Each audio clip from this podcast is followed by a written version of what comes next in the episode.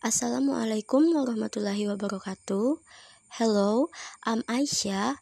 I will describe my opinion about the video and according to my understanding, the video talks about the relationship between humans and non-humans animal, which according to her, humans exploit and hunt the non-human animals often, even though animals also have the same feeling as humans.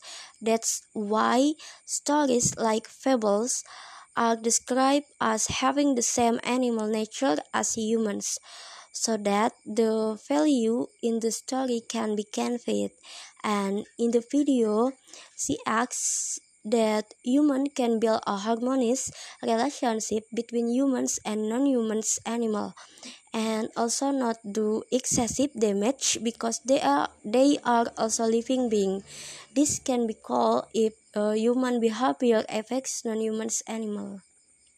Uh, correct me if i'm wrong ma'am. Thank you. Wassalamualaikum warahmatullahi wabarakatuh